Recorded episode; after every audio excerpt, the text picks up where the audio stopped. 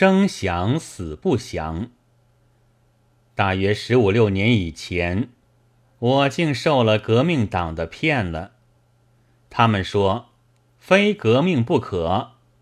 你看，汉族怎样的不愿意做奴隶，怎样的日夜想光复，这志愿，便到现在也铭心刻骨的。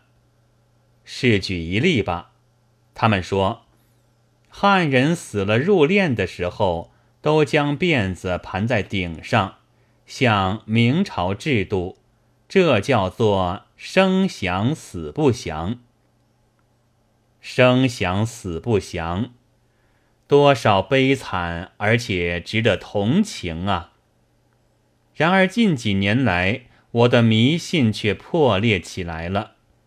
我看见许多讣文上的人，大抵是既未殉难，也非移民，和清朝毫不相干的，或者。倒反识过民国的路，而他们一死，不是清朝封邑大夫，便是清风工人，都到阴间三跪九叩的上朝去了。我于是不再信革命党的话，我想，别的都是狂，只是汉人有一种生降死不降的怪脾气。